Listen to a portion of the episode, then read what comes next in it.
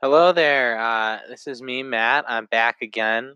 Uh, I just started this podcast on Anchor, and uh, you can find it on other services such as Spotify, uh, Google Podcasts, and you know beyond. But uh, you know, I wanted to get into actual content. Uh, my first episode I recorded a few months back, and it was reviews of a few movies that came out in February that you can find now on DVD. I believe I recommended um, Arctic and Lords of Chaos out of the group I reviewed. But this week, we're talking about movies that are actually playing in theaters now. Uh, and for this episode, I have Child's Play, Men in Black International, Late Night, Shaft, and The Dead Don't Die. Uh, just want to give a quick little update. This week's going to work uh, in, in, a little different way. I'm going to have uh, an episode come out, you know, today, obviously, and then I'm going to follow up with a, an episode tomorrow reviewing Annabelle Creation, Toy Story 4, um, Anna, and a few uh, Netflix movies. So I'm gonna have you know two episodes coming out back to back, and then kind of next week I'll do an episode for uh, Spider-Man and Midsommar. But for now, let's start with Child's Play. So Child's Play is one of uh, many horror remakes that have you know hit hit uh, theaters recently.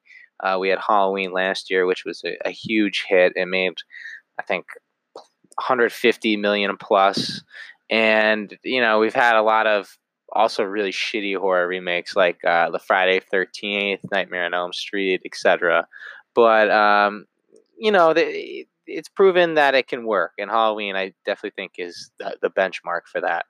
But Child's Play, uh, it's the first Child's Play movie uh, from a different director, writer, and a different voice of Chucky. Uh, but this film, it's set in our contemporary society, and it follows Karen, uh, a single mother played by Aubrey Plaza, who gives her son Andy a, a buddy doll for his birthday that she kind of found. Um, it was a return that she got for free, but what they find out is this doll is uh, a lot more than they bargained for. Uh, due to a worker uh, making a malfunction uh, to the doll, it is a lot more sinister than they could really expect. So the, the movie, I, I would kind of describe it as a dark comedy mixed with horror. Um, it, it, takes more of a contemporary twist on uh, Chucky instead of it just being like kind of a doll and like you know the, the, scary part is that it moves around and it can you know kill people. Uh, this doll also is kind of in line with the Alexa services of today that it's connected to all the smart devices in your house. It's connected to your TV uh, and your phone and everything like that. And I, I think that's a, a cool twist to add um, to this concept. A lot of people I've read haven't really been a fan of it, and I, I was kind of surprised by that because I, I that's kind of what I would expected it to do. And like if you're going to remake something, it's better, I think, to add kind of a unique twist to give it something, a, you know, a little more fresh uh, content wise. So I, I, like that they did that, and I think the movie as a whole is is successful, and I, I think a, a, pretty good time at the cinema. Uh, I think the greatest strength for sure is Mark Hamill, who voices uh, Buddi or Chucky himself. And uh, I like that he gives a performance that's really different uh, from the previous iteration of the character. Um, he, he starts it from a lot more of a, a sympathetic place. Like he he's acting in line to similar Buddi Dolls, where he's this kind of joyful, kind of corny, you know, doll that's trying to be the boy's friend. But then, as the movie unravels slowly, his kind of um, like broken tendencies uh, begin to unveil unveil themselves, and he, he can't help it. Like, and you kind of feel him fighting against it at a point, and I think that kind of conflict makes the character a lot more interesting. I think it, you you actually kind of feel bad for for Chucky in a way, and I, I really was not expecting that going into the movie, and I I think it, it makes the movie a lot more engaging when he's on screen, and then when it co- comes time for you know Hamill to make that transformation into the the sinister form of Buddi. It's it's really effective actually. He you know, there's a couple scenes that really up the ante with the gore. Uh, the film's director Lars Klevberg, uh, I think, does a good job of making some creative set pieces, and uh, he uses the premise well. I, I, think there's a bit in particular where he controls uh, the child's had a, a hearing aid. He controls his hearing aid to like mess with him, and I, I thought that was kind of creepy and, and effective. Uh, and it especially helps that you have actors like Aubrey Plaza and Brian Tyree Henry who can bring a lot of personality to roles that uh, really aren't written with the most uh, originality or depth. And I, I, think Plaza, especially like this mother character, a very thankless part, but her kind of sarcastic demeanor and tone always makes for uh, a few entertaining moments. And I think she was particularly strong in this film. Uh, things I didn't like as much. Uh, I think that the whole kid angle is just really starting to feel tired. Uh, I think the actor who plays Andy, Gabriel Bateman, does an okay job, and I think his best moments are interacting with Chucky. But outside of that, when it's him and his like kind of outcast friends, it, it just feels like something we've seen done to death so many times before. It's like, oh, the the, the outcast loser kid saving the day. You know, we've had it, we've had Stranger Things uh, the summer of '84. That film went, went to Sundance a few years ago, but it, it's just a tired concept at this point, and I really, you know, I'm kind of I was kind of bummed when it that became the angle of the movie, especially towards the third act, which I think fails to really satisfy in a horror element. It kind of gets a little too bombastic, where the tension kind of gets cut, and I don't know. The third act just didn't really deliver. I think from the personal relationship of Chucky and Andy, which I thought was really the strength. The first two acts, it, I don't think it delivered that kind of culminating moment. It was more focused on delivering kind of spectacle. But as a whole, I, I really enjoyed Child's Play. I think it's a, a really solid horror movie, and I, would give it a, I think a seven, seven out of ten. I, I you know, I, I contemplate between seven, seven and a half, uh, but I'll stick with a seven It's definitely a, a good flick, and if you should check it out if it's still in theaters. I know it suffered a, a big drop off at the box office this week, uh, which didn't shock me because Annabelle Creations was coming out, but uh, I think it was like seventy percent, which is you know that's too bad because I, I think this is good and I kind of hope there's a sequel. But speaking of sequels, we have or uh, it's technically a reboot, I think, if anything. Uh, Men in Black International now, this is the fourth film in the Men in Black series, but instead of series staples Will Smith and Tommy Lee Jones, we have uh, Chris Hemsworth and Tessa Thompson, who you know people are really big fans of, and especially for their performances in Thor Ragnarok, they showed you know some effortless chemistry and really bounced off each other well. Uh, so I was really intrigued to see where this movie was going to go. The trailers, though really didn't have me uh, particularly on board. Uh, they they were a little silly with the you know they try to use like you know hip hop music to give it some style and stuff, but it, it mm-hmm. just felt really flat and really kind of like studio esque, and I don't know, just really bland. And but I I still was kind of you know cautiously optimistic, especially because I really like the Men in Black brand. I think you know the first two films are, or not the first two, the first film and the third film, which came out back in 2012, are really strong movies. I think the first one, obviously, it really executes its unique premise with a lot of style and humor. I think the third film, it, you know, I definitely think it's not great, but I think it does a good job of exploring Will Smith's character, and I think it has a, a underrated emotional punch to it that people don't give it credit for. But this fourth film, uh, I was hopeful going in, but it's it's kind of a disaster, and I might just say it. It's it's probably the worst film I've seen in theaters this year. So, yeah, that bad. Worse than Dark Phoenix. Worse than La Llorona. It's it just really doesn't work.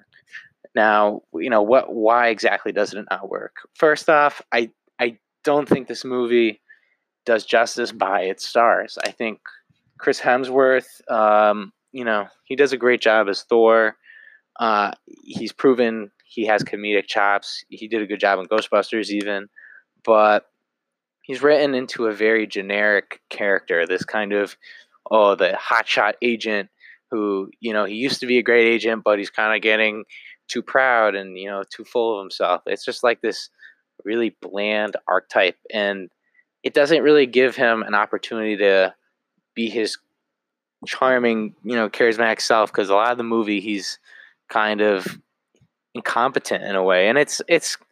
I don't know. It sucks that they wrote both actors, Tessa Thompson, I'll get into in a minute, with such just kind of thankless roles. Because if you just kind of let these actors, I think, run wild and let their personalities really uh, disappear into these characters, I think it, it would have been great. Like it just to see these two rift and having a good time. But this whole movie just feels so constricted by, you know, studio mandates and oh, it, it you know, it needs to please every audience and it has to have, you know, right balance of action. We need the right balance of comedy. It's like movies aren't uh, uh, like a science experiment or a math equation. There's no formula to making a good movie, but it, it's so many times we see movies during the summer that feel like they're following like a formula of how to make a great blockbuster how to make a marketable movie and it's usually those movies that fail the most because people see them and it's like wow this really has no creativity behind it and I guess that shouldn't be too shocking considering it's coming from Sony, who has had quite a few uh, creatively bankrupt moves over the past couple of years. But to get into the, the movie itself, I think Matt Holloway and Art Marcum, the the writers, uh, they I heard the script had some interesting ideas in its previous uh, drafts. I heard the the story was going to be like a take on uh, the immigration problems of today, which sounded interesting. But uh, according to the Hollywood Reporter article published about the movie, a lot of those ideas were constricted by the studio, and same with a lot of director F. Gary Gray's efforts. So it's hard for me to talk about their individual efforts when even they could probably admit, like, oh, we didn't get to give our best efforts towards this movie. And that's what sucks about movies when they're made like this. It's just everyone isn't you know given the potential to really perform their best ability like and it sucks especially when it's with a concept like men in black that has a lot of potential to do a lot of kind of weird and creative things with uh, but this movie just fell really flat. There was not the humor was unoriginal. There's there's really not a lot of funny banter between thompson and hemsworth. The characters uh, as i mentioned are flat.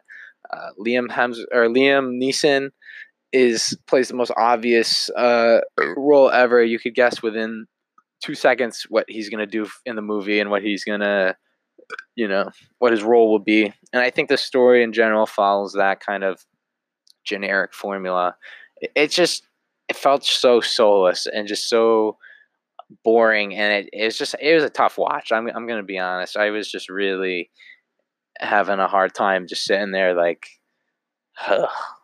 bored. Because it really just does nothing new or inventive. And it just is so apparent how little effort there is uh, by sony to really like do anything interesting they're trying to make just the most formulaic movie possible and, and it shows and that's why the product is kind of ass so i'm gonna give men black international a one out of ten. I, I I'm not someone who likes to overact and give movies like a zero because I don't think any movie is really like a zero. Like unless it's like Transformers Five or whatever, like something really god awful. But this movie, at least, you know, has some basic competent. I know I'm gonna up it to a two. Honestly, a one might be a little harsh. A two, two out of ten. There's at least a, a decent competency of filmmaking throughout. I don't think F. Gary Gray is a bad director. Uh, the, the guy who made Straight Outta Compton.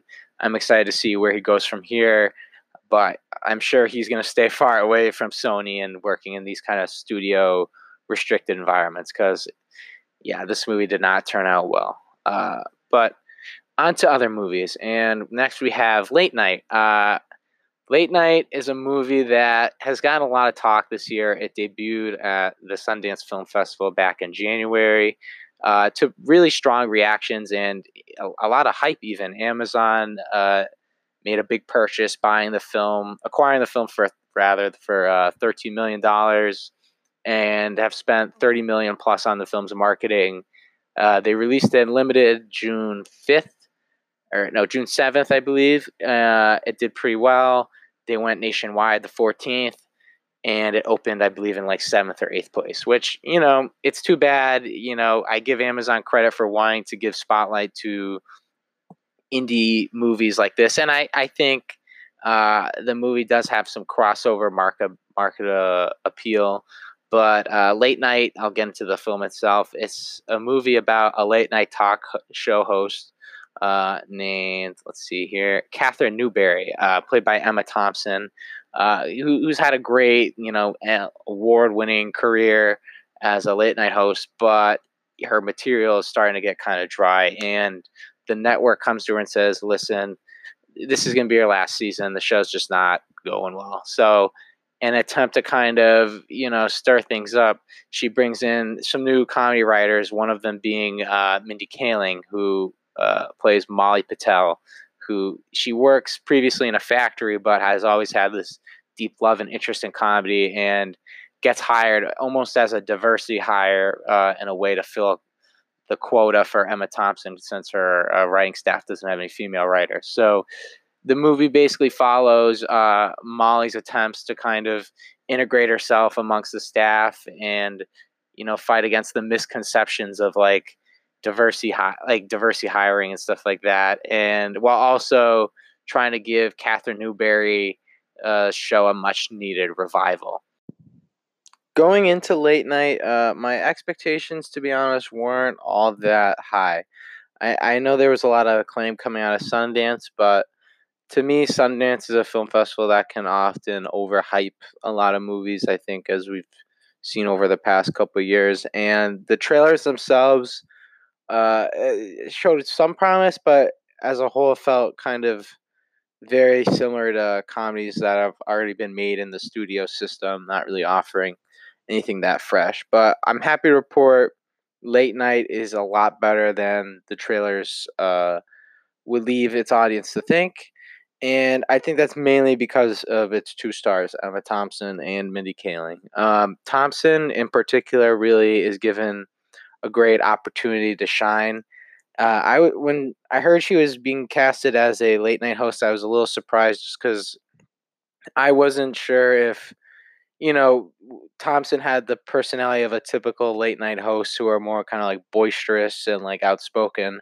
But I, I think that was kind of the point in playing Katherine Newbury, who's uh, a comedian who's really succeeded by being herself and playing to her own strengths in her kind of like acrobatic wit and charm. And I, I really think uh, Thompson fit who this character was very well. Uh, she's able to be very charming and personable while also kind of having this kind of coldness to her that you know she's not really cold on the inside but she kind of presents it in a in a way and he has to kind of overcome that throughout the movie so i thought thompson was able to give a really uh, strong performance here. Kaling, uh, who also wrote the movie, I, think is a is a great screen presence. She's very funny. Uh, she plays a great like everyman type very well, while also I think you know being able to write the film and create not only two I think pretty well rounded characters, but also a lot of really effective commentary on kind of late night content and how some of it recently has kind of been less inspired as it's more focused on getting you know big segments to go viral on YouTube and such. And I also think this movie takes a stab at kind of Hollywood culture and how it views women and uh, you know people of different race and ethnicities. I think uh, you know those are two things that I think are really critical, and I think Kaling's script is able to kind of balance all those themes. I think fairly well, and you know work them in organically along with the story itself. Uh, as far as negatives go, I do think um, the third act kind of descends too much into generic territory. We have this uh, this twist that or not a twist but plot reveal that comes about in the first act. And I, I kind of thought as it happened, I'm like, oh, I really hope this isn't something that kind of takes over the movie and has a big, you know, role in it. And eventually it does have a big role. it, it is the the big climax of the film revolves this event. And to me, it's it's not that it was done without purpose. They do give a purpose for why this like kind of con- screenplay contrivance is used, but I, it just feels very contrived that they have, uh, you know, Katherine's character commit this action, and uh, it just it kind of you know it, it feels just cliched, and I think some of the the structural points of this movie do feel a bit cliched. You know, they have the forced romance, you know, even though is it really developed as great as it should be? Not really. And I think the direction as well by Nisha Gantara, I believe is how you pronounce her name. Uh, while fine, it, it doesn't do anything to really enhance the material any further. I would just say it's it's fine or competent. But the film as a whole, I think, is really enjoyable and is really strong. It's it has a great wit to it. I think it has a lot of charm, and I also think it has a lot more on its mind than the trailers would lead on. So I would probably give Late Night. I'm gonna say a seven and a half out of ten. Actually, I think if it's still in theaters playing near you, I, I would give it a shot. I know it's underperformed at the box office, and a lot of people are pointing different uh, fingers as to why it's underperformed. Some people blame Amazon. Some people just blame audiences straight out. I, I mostly blame Amazon, to be honest. I think to release this movie in a four theater specialty release and then to so quickly be like, all right, 2,000 theaters nationwide, everywhere, it, it was just too big of a jump. And especially doing it during the summertime, it's, it's a big risk, and you really need to be 100% sure that you've marketed the movie well enough to justify that kind of risk. And clearly, I, I don't think this movie's marketing was able to highlight its best aspects. Like I said, my impressions of the trailer were very generic. That was very generic. So I just think Amazon, ultimately, I think buying this movie, it was a good choice. I think this is a movie that could have cross appeal, and I think it probably will reach an audience once it reaches Amazon Prime. But I don't think they did the movie the best service with its marketing and release. But moving on, we have Shaft, which is the third iteration of the Shaft or John Shaft character. Uh, the original film came out in 1971 and is one of the staples of the blaxploitation genre. It's kind of low budget action crime films that uh, embodied a lot of the you know cultural themes of the 70s, including, you know, fresh off uh, segregation era racism and stuff like that. And it really used as a positive uh, influence for, you know, African American community and also gave a great outlet for African American filmmakers and such. So it, it's a very important staple in the history of cinema. But these films rarely are made today. We have, you know, the 2000 Shaft film that Samuel Jackson starred in, and he reprises his role for the sequel. And then we also have uh, last year's Superfly, which was a film a lot of people kind of overlooked, but I, I'm also pretty high on it. Uh, Director X kind of has a very Michael Mann esque uh, style and delivery to it.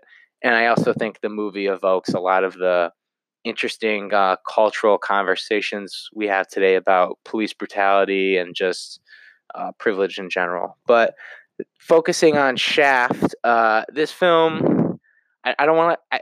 It's kind of a sequel, kind of a reboot, like in, in a way that a lot of reboots are. Uh, this film follows John Shaft Jr., who's played by Jesse T. Usher.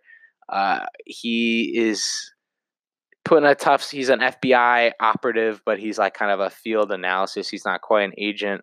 But when his friend, uh, who's come back from the military, uh, suddenly dies in kind of um, inconspicuous ways, uh, he seeks the help of his dad, uh, John Shaft, who's played by Samuel Jackson, to kind of crack the case, along with kind of learn himself how to become a better, you know, agent and you know, and detective and such. But uh, this film, it, it, it was a big disappointment for me. I know it was probably silly for me to go into this movie with any expectations at all, but I really like the Shaft movies. I like the genre a lot. And I was just expecting something entertaining. And I think while this movie is able to have some moments, it, it really reeks of a movie made uh, as a studio product, similar to Men in Black. It's a movie where it, just a lot of the ideas and content just feel constricted by needing to kind of check boxes or fit in with a certain audience. Uh, first off, I want to give credit to Samuel Jackson because he's really the strength of this movie. He's the beating heart of it.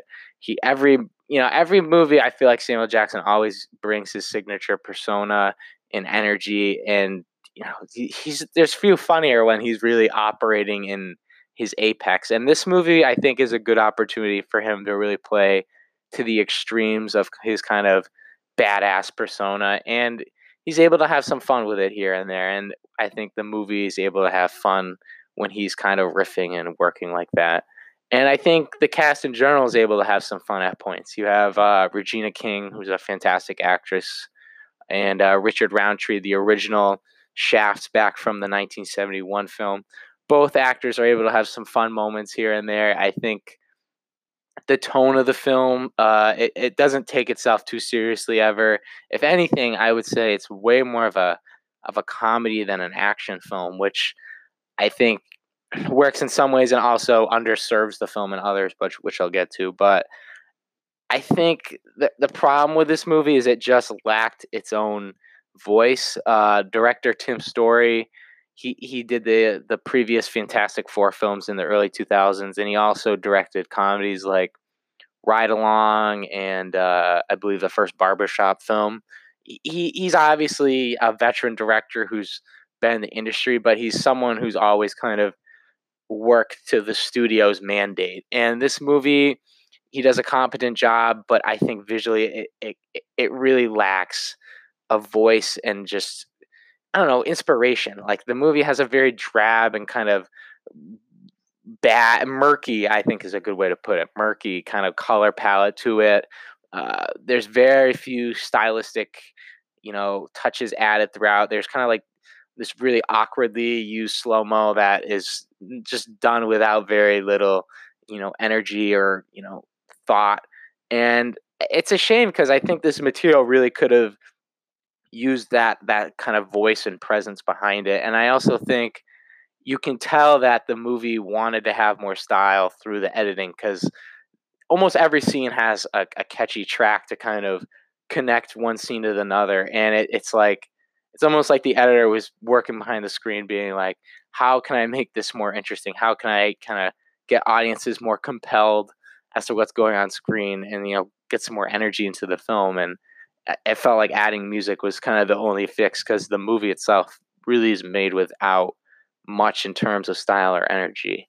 Uh, I think, you know, the the premise and idea of rebooting it with Shaft's son, okay, it's contrived, sure, but it could have worked for this. I, I think the script written by Kenya Barris and Alex Barnow, though, uh, the comedy is mostly very hit or miss, and I would say more misses than hits. Uh, there's a lot of jokes about kind of the snowflake culture of today, and a lot of those just feel kind of lame, and they they're done without much, you know, humor, insight, and it's not from the perspective of like, oh wow, Samuel Jackson's character is really out of touch, but more so like, oh wow, Samuel Jackson has a point. Our culture today is really too sensitive to stuff to people saying certain words and acting in certain discriminatory ways and it was like oh uh, this is kind of off-putting but i think the script in general the biggest underservice it does it gives us the most generic story you can imagine it's this kind of uh, one clue leads to the next but it just really doesn't develop any intrigue throughout it. There's no kind of we, we're not really following the mystery alongside the characters. They're just kind of telling us oh now we gotta go here we gotta go here. Uh, and, just in general, this movie it it does a basic baseline job of uh, giving some decent entertainment value throughout, but as a whole, this definitely do not do not go see this in the theater. I give it uh, Shaft a four out of ten. you know, four and a half, I'll say out of 10. If you watch this on cable, uh, which I probably will be on in three years, I, I think you might enjoy a few moments, but you might also fall asleep after the first 40 minutes because it, it really does nothing that new or interesting, which is a shame considering that this this franchise is one associated with you know much more prominent things.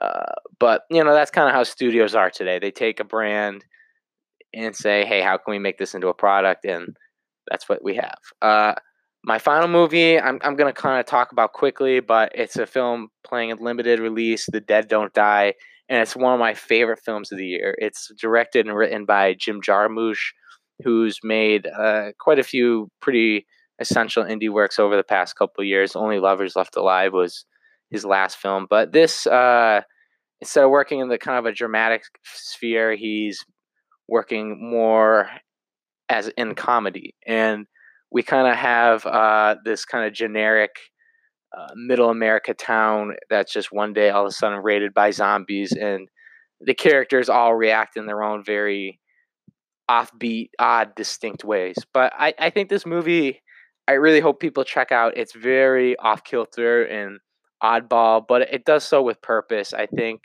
uh, Jarmusch is really kind of taking a stab at kind of the apathetic attitudes I think a lot of our culture has about our outside world. Uh, there's a lot of funny little political insights and just funny moments throughout. But I think a lot of the the strength and just general humor in this movie comes from a few things, mostly the cast. I think Adam Driver and Bill Murray are perfect for these parts. You couldn't find two better actors to play these kind of weird offbeat comedic notes than them because they they can do anything. They're just really exceptional talents and I think seeing them kind of work together and off each other is really, I think, the joy of this movie. This is a movie.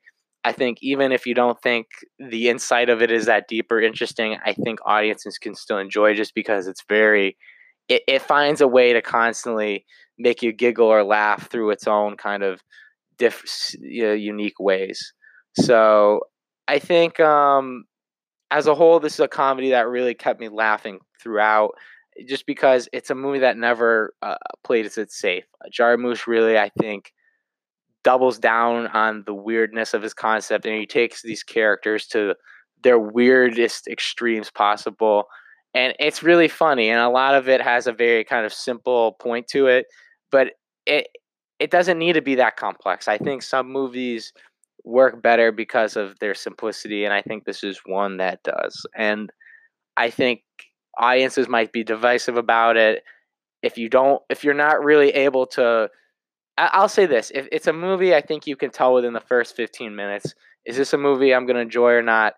You could tell by then because it, it has a very unique comedic wavelength, and you can either vibe with it or it's really not something for you. And I get that. There's a lot of movies that are divisive like that, but for me, it really works. So I'm going to give The Dead Don't Die an eight and a half out of ten. It's a really great movie. Uh, still playing in limited theaters. I, I, it's done okay at the box office, even though a lot of specialty movies have struggled of late. But I'm glad it's finding an audience. So, yeah. Uh, but that's my reviews for today. Uh, those are the five movies I want to talk about. Like I said, I'll be following up with a another episode soon, talking about Toy Story 4, Annabelle Creations, Anna a few Netflix indie movies, and maybe some NBA free agency talk, even, you know, a little something different. But I hope you guys enjoyed this episode. Please comment, subscribe, all that fun stuff. You can find on Spotify, as I said. And yeah, thank you for tuning in, as always.